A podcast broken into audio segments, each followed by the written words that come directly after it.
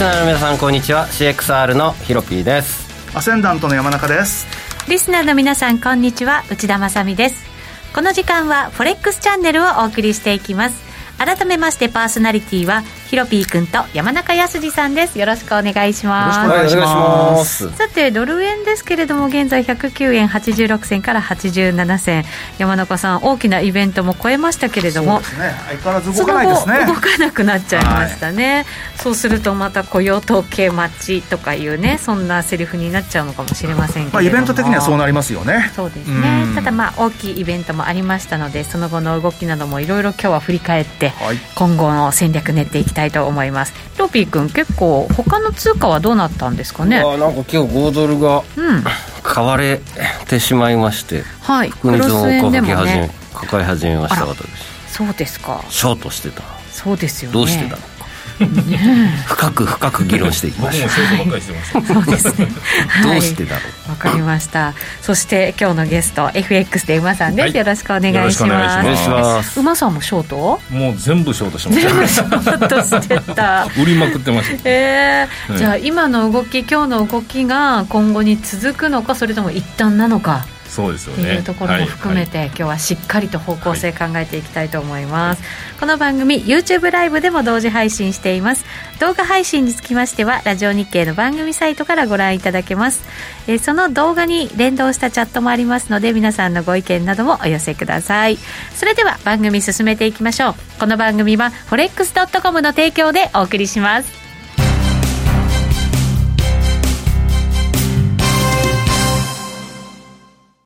ノックアウトオプションが目標へと導く。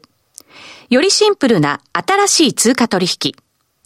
forex.com では柔軟な証拠金設定、リスク限定、簡単なトレード設計のノックアウトオプションの取引が可能です。最大損失を限定し、高い資金効率を利用しながら利益獲得が狙える画期的な商品で、1000通貨相当から取引いただけます。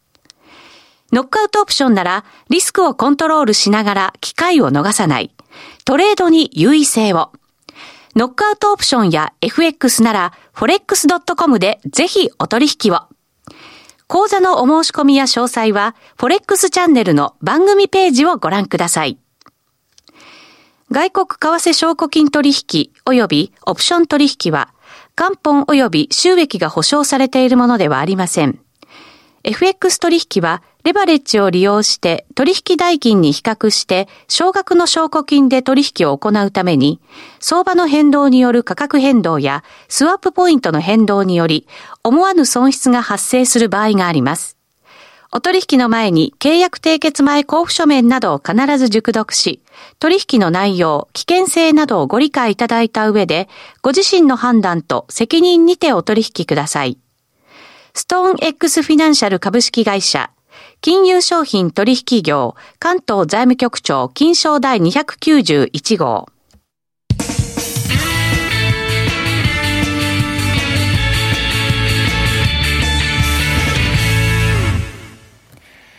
それではまずは Weekly Forex Strategy のコーナーです。このコーナーでは最近のトレードを振り返っていきたいと思います。えー、まずはドル円からいきましょう、山中さん。はい。はい。ジャクソンホール終えました。終えましたね。はい。で、まあ、先週の段階で、先週の放送の時にはドル円ショートを持っていて、それはもう本当にすぐにリグえちゃったんですよ。はい。あの、急に下げたんでね。うん、で、まあ、50銭リグって、そしてその後、なんかまた上がってきたから売ろうかなと思ったんですけども、まあ一応イベント前だなということで、まあ何もせずそのまんま来てます。はいはい、なるほど、えー、ジャクソンホールの時のドル円の動きですけれども、はい、結果なんか、ドル売りになったんですか、ね、そうですね、ドル売りですね、はい、ちょっとチャート見てみましょうか、あれはですね、ジャクソンホールの日の、要は、パウエル議長の講演前に、筑連銀総裁が寄ってたかってでもないんですけども、複数の筑連銀総裁がちょっと喋って、それに反応したから、結局、それ上げた分を振り落とされたって感じですよね、確かに、そのジャクソンホールの前から少し高派発言が続いていて、その日もまた出てみたいな感じだったわけなんですね。そうなんですその日の朝にね、はい、何もその議長が発言する前にお前ら言う必要ないだろうと僕なんか思いますけどもね、まあ、言うのは勝手だけど、みたいな。もう言いたくてしょうがない。結構な量出てましたよね。そう。そうです佐藤しか3人ぐらい言ってたんじゃないかな。出てました、出てました。僕も思ってました。ってことはじゃあもうパウエルさんもちょっと強気なこともしかしたら言うんじゃないのっていうそんな雰囲気がねムード盛り上がっちゃって、はい。うん。まあ、そうなんですけど、結局やっぱりパウエル議長はハト派だったというか、まあ、要は何も変わってなかったということだと思いますよ。これまでの発言を繰り返して、うん。っていう感じではありましね。逆にあの年内にテーパリングっていうのに、私も、あのー支持してたみたいなことを言った分、はい、前よりはよっぽど高派かもしれないですけど、ね。まあ、市場はそうは取らなかったと。はい来年の話でしたもんねテーパリングなんて、うんうん。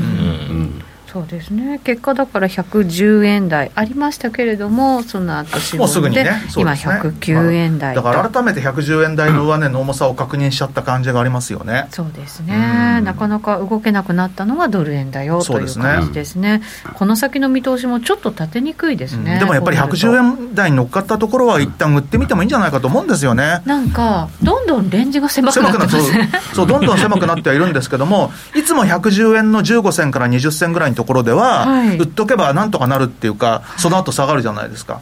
で、下は下でもって109円の大体60銭から70銭ぐらいのところで買っとくと、まあ、抜ける時もあるんだけど、なんとかなってるっていう、まあ、非常に狭いんですけれども、もうそんな50銭ぐらいしかないですもんねそうなんですよ、そうなんですよ。そんな感じですよね。なるほど、うん。まあ、そこがエネルギーを貯めているんだとするならば、まあ、いずれは動き出すっていうことも考えられますけれども、まだその時ではない、ねまだなんでしょうね。うんえ。うん。雇用統計、ちなみにいい数字が予想されてるんですかね、また今月もね。まあ、今月も予想幅が広くてですね、一体あの広いんですか？ど広いんです、もうまあ最近ずっと広くて、まあ、あのもちろんそのコンセンサスっていうのは、比はい。較的まあ良さげな数字っていうのが多いんですけれども、その予想の幅っていうことを考えると、相変わらず広いですよね。うんうーんまあ、ぶれやすい数字ではありますからね。そうですね。ただ今回は失業率がかなり改善するという予想が出ていて、はい。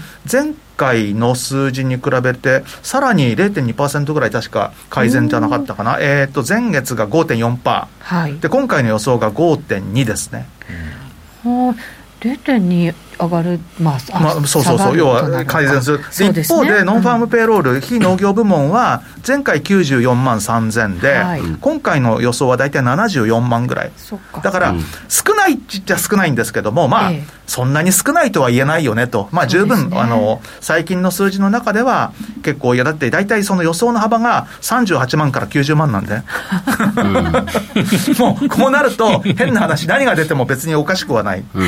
まあ、予想の範囲内って感じになっちゃいますよねうん。まあ、上限か下限なのか、はいちょうどいいところなのかっていうことなんでしょうけれども、はいまあ、失業率の方がじゃあ注目される可能性はありますかね。そうですねはいはいわかりました。それが出るまではなかなかちょっと動きにくい。ただ、この数字がまあ大体予想用を、まあ、範囲内であるとしてもいい数字であるならば、ドル買いになるのかどうなのかっていうことですまあ、けど。ドル買いになる可能性はあるんですけれども、ええただ、そのぐらいじゃ動かないんじゃないかなっていう気もしますよね。ドル円は。うんはい、ということですドね。ル円は本当にあのちょっと動かないですよねっていう感じになっちゃってるんで、はい。じゃあ、ヒロピー君、その他の通貨いきましょうか？はいはい。私めは私めは？オ。セアニア退治に まだ退治に あの注力しておりましてはい。えー、結構取ってたんですね今月オセアニア売りで、うんうん。なんでか、いろんな通貨売ってて、それで200ずつぐらい取れたみたいな話ありましたもんね。先週も一発打ってオージードルを、はい。えーあこれまだ上がるやつだっていうので20ピップスぐらいプラスで逃げて、そしたらやっぱり上がってきて。はい。で、えー先週末オージードルを0.7310で売りました。はい。現在0.73のなぜか37にいらっしゃいます。なんかちょっと担ぎ上げられてる感いやじがね。ーつい先ほどですよ午後から。なんかすご今日、くいい調子だったのに。動いてるんですよ、オセアニアが。いやー困ったね。これ全く分かんなかったです。そう。あのヒロピー君がずっと注目してたオージー乳児、うん。朝見てたらすごい動きありましたよ、で、オージーニュージーチャート準備しておきました。はい。9時ですね、9あり時台に。ガクーン下がって、うん。一体これは何なのかというのを番組の前にみんなで議論してましてね。だからあの下髭の長さからしてやっぱりストップじゃないのかなっていう。巻き込みこれはニュージー円のマサミロングが光り輝いてるでしょまさみロングがね、はい。ちょっと。これでもずっとレンジで動いているっていう癖のあるね、うん。あのオージーニュージーの組み合わせですから、やっぱりストップが入るとなると結構大きな動きしちゃうんだなって感じがね、あとはちょっとこれ週足にしてみてもらえます、はい週足。OG キウイお願いします。っていうかね他の5ドルクロスも5ドル買われてるんでニュージークロスすごい買われてるんじゃないジーねすごいんですよ、うん。動きがいいんでどうしたんす。なんかいいことでもあったのかな、うん。まあ私にとってはいいことなんですけど。言うよね。去年の11月安値を抜いたんで、はい。多分結構長期的なストップも出たんじゃないかなって気がするんですよね。そうですね。結局なんだこれ？何週間連続で陰線なの？9週ぐらいかな。うん。これヒロピ君ずっと狙ってたでしょ？8週。うんそう。ねえ。8週連続です。はい私私めは。はい私めはこの足を見てからは戻りを指してて空振りしたやつですね、うん。そうだそうだ。1.606台で。そうでした。これがねあとねなんかもうちょこっとピュッと伸びてたらこの下げ方って売れないパターンですよね。ですちょっとずつちょっとずつ下がって、しかも、じわじわ。上髭でヒュッて瞬間しか高値つけないんですもん。いやそうなんですよ。うん。まあまあうでもあれでしたね。その時に売っといても全然間に合いましたね、うん。ね、まあ結果論ですけど。大昔のことはいいです。もう大昔になっちゃってるんですねいやー今日はぼやきたいね。今日の値動きはちょっといかんわ。月に1回ぐらいぼやいてるんで。1回ですかね。私何ヶ月かに1回かなと思ってたけど。これはいかんね。なんでなんで今日午後から急に今日絶対ロンフィクだなこりゃ。そうですかね。ちょっと待ってくださいね。ポンドドルが今すごく見たいです。お願いします。それを見るとちょっと判断できるかもしれない、うん。昨日休みだった分な。そうなんですよね。うん。上がっな待ってよ。うんあのえっとチャットにですね、うん。ガオさんから「今日のオセアニアはニュージーランドドルから動き出した感じですか?」っていうふうに入ってきましたね。ですよね。でも5ドルも買われてるんですよね他の通貨で。うん。でもねあのニュージーだったような気がします。ちょっと時間差あった感じがしますね、うん。そうですね、ええ。はい。ポンドドルです。今日のロンフィクの動きはこの4時台5時台でほぼ決まると言っていいでしょうっていう。はい。上げてますね。上げてますね。ドル売りかもしれないこれジャクソンホール以降ねそのドル売りの流れが出ているじゃないですか結今日の局ロンフィクでうん。明日9月入ってガラリと変わるイメージ持ってます。可能性がある、うん。やっぱりロンフィクをきっかけにして流れが変わることって結構ある、まあ月またぐとそうですよね。うん。あと雇用統計ありますし。ね確かにね。もしくは雇用統計までリスクオンが続くのかはい。パターンもちょっとこれを見ると考えなきゃなと。うん。参ったなどうしようかな逃げようかな逃げようかなどうしようかな。じゃあ CM 中も悩んでいただいて CM を開けたら馬さんに話を伺って いこうと思います。以上ここまでは Weekly Forex Strategy でした。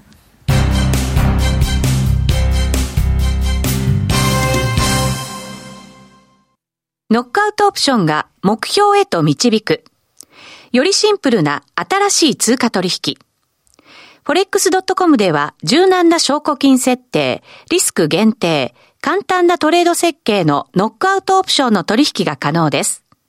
最大損失を限定し、高い資金効率を利用しながら利益獲得が狙える画期的な商品で、1000通貨相当から取引いただけます。ノックアウトオプションならリスクをコントロールしながら機会を逃さない。トレードに優位性を。ノックアウトオプションや FX なら forex.com でぜひお取引を。講座のお申し込みや詳細は forex チャンネルの番組ページをご覧ください。外国為替証拠金取引及びオプション取引は元本及び収益が保証されているものではありません。FX 取引はレバレッジを利用して取引代金に比較して少額の証拠金で取引を行うために相場の変動による価格変動やスワップポイントの変動により思わぬ損失が発生する場合があります。お取引の前に契約締結前交付書面などを必ず熟読し、取引の内容、危険性などをご理解いただいた上で、ご自身の判断と責任にてお取引ください。ストーン X フィナンシャル株式会社、金融商品取引業、関東財務局長、金賞第291号。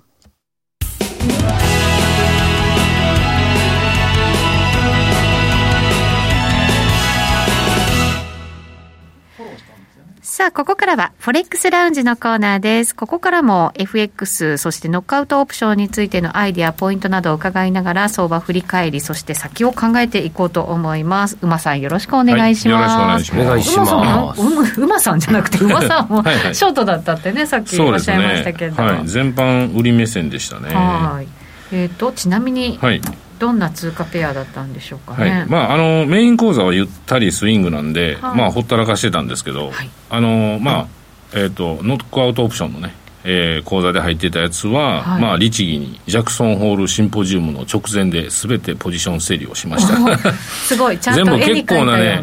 結構でも一番悪いとこで、まあ、あのポジション整理になったんで朝午前中は結構もうほぼほぼ縦値付近まで来てたんですけど、夜にまたまたガーッと逆噴射したんで、はい。まあ、最終的にあんまり良くない、えーポジション整理になったんですけど、まあ、全部売ってたんですよね、ポンドドル、うん。えドル円、あドル円ですね、ドル円、ユーロドル、オージードル、ポンドドルをすべて売りさばいておりました、はいでもまああの、ドル円は良かったんですけど、はい。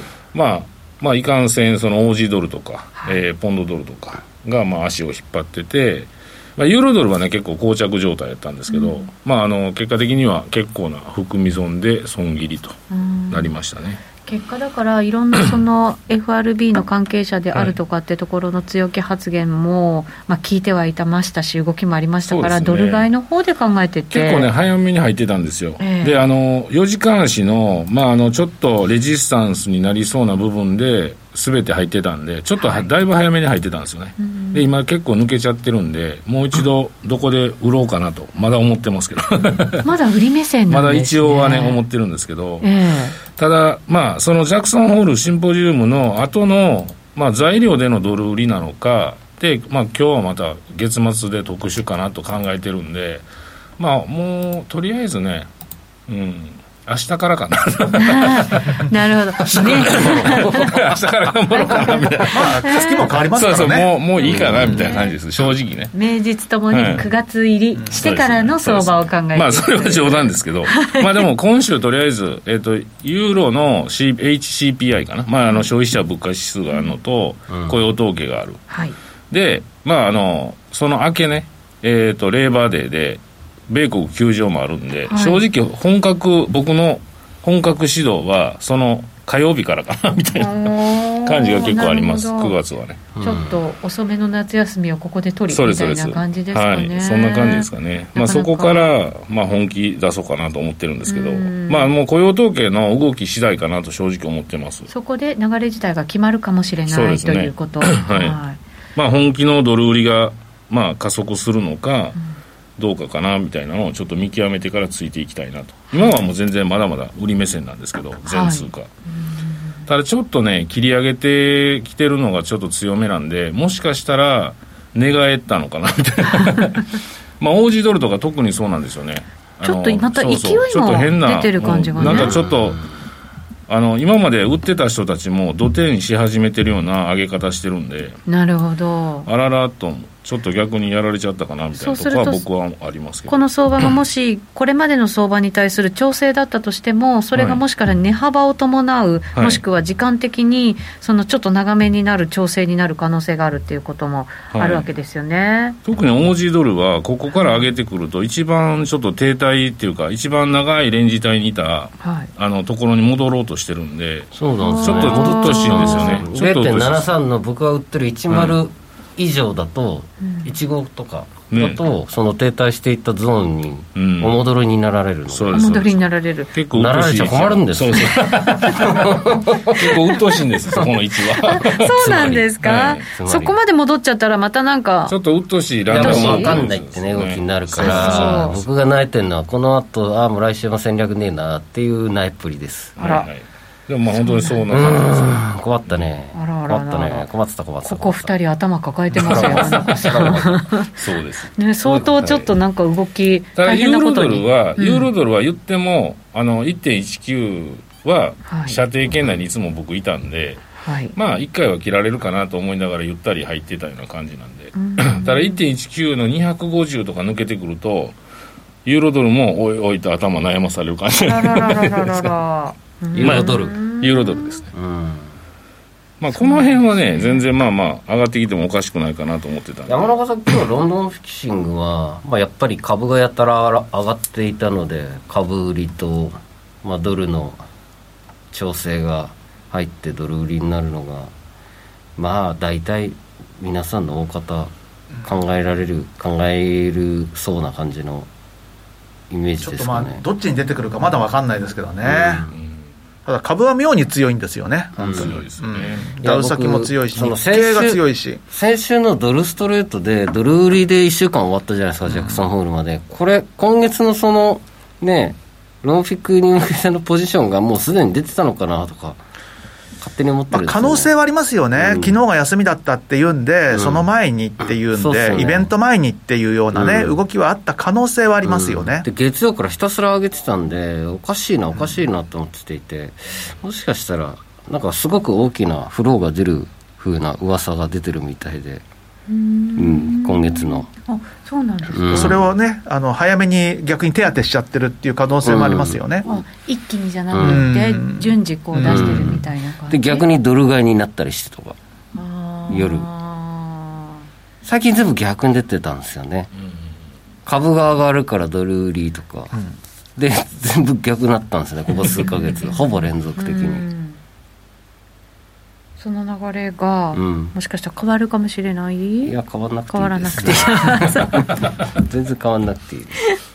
そうですか、うん。まあポジショントークとねドルを愛する需給の男で狭間で。はい、そうです。需給の狭間とポジショントークに、はい、ですね。その狭間ですね。はい。ということでなんかチャートを見てみましょうか。はい。はい。えユーロオージー出してるんだけど。おどうでしょう私の捕まりかけたチャートをはい。みんなで分析していきます。はいこちら。はい。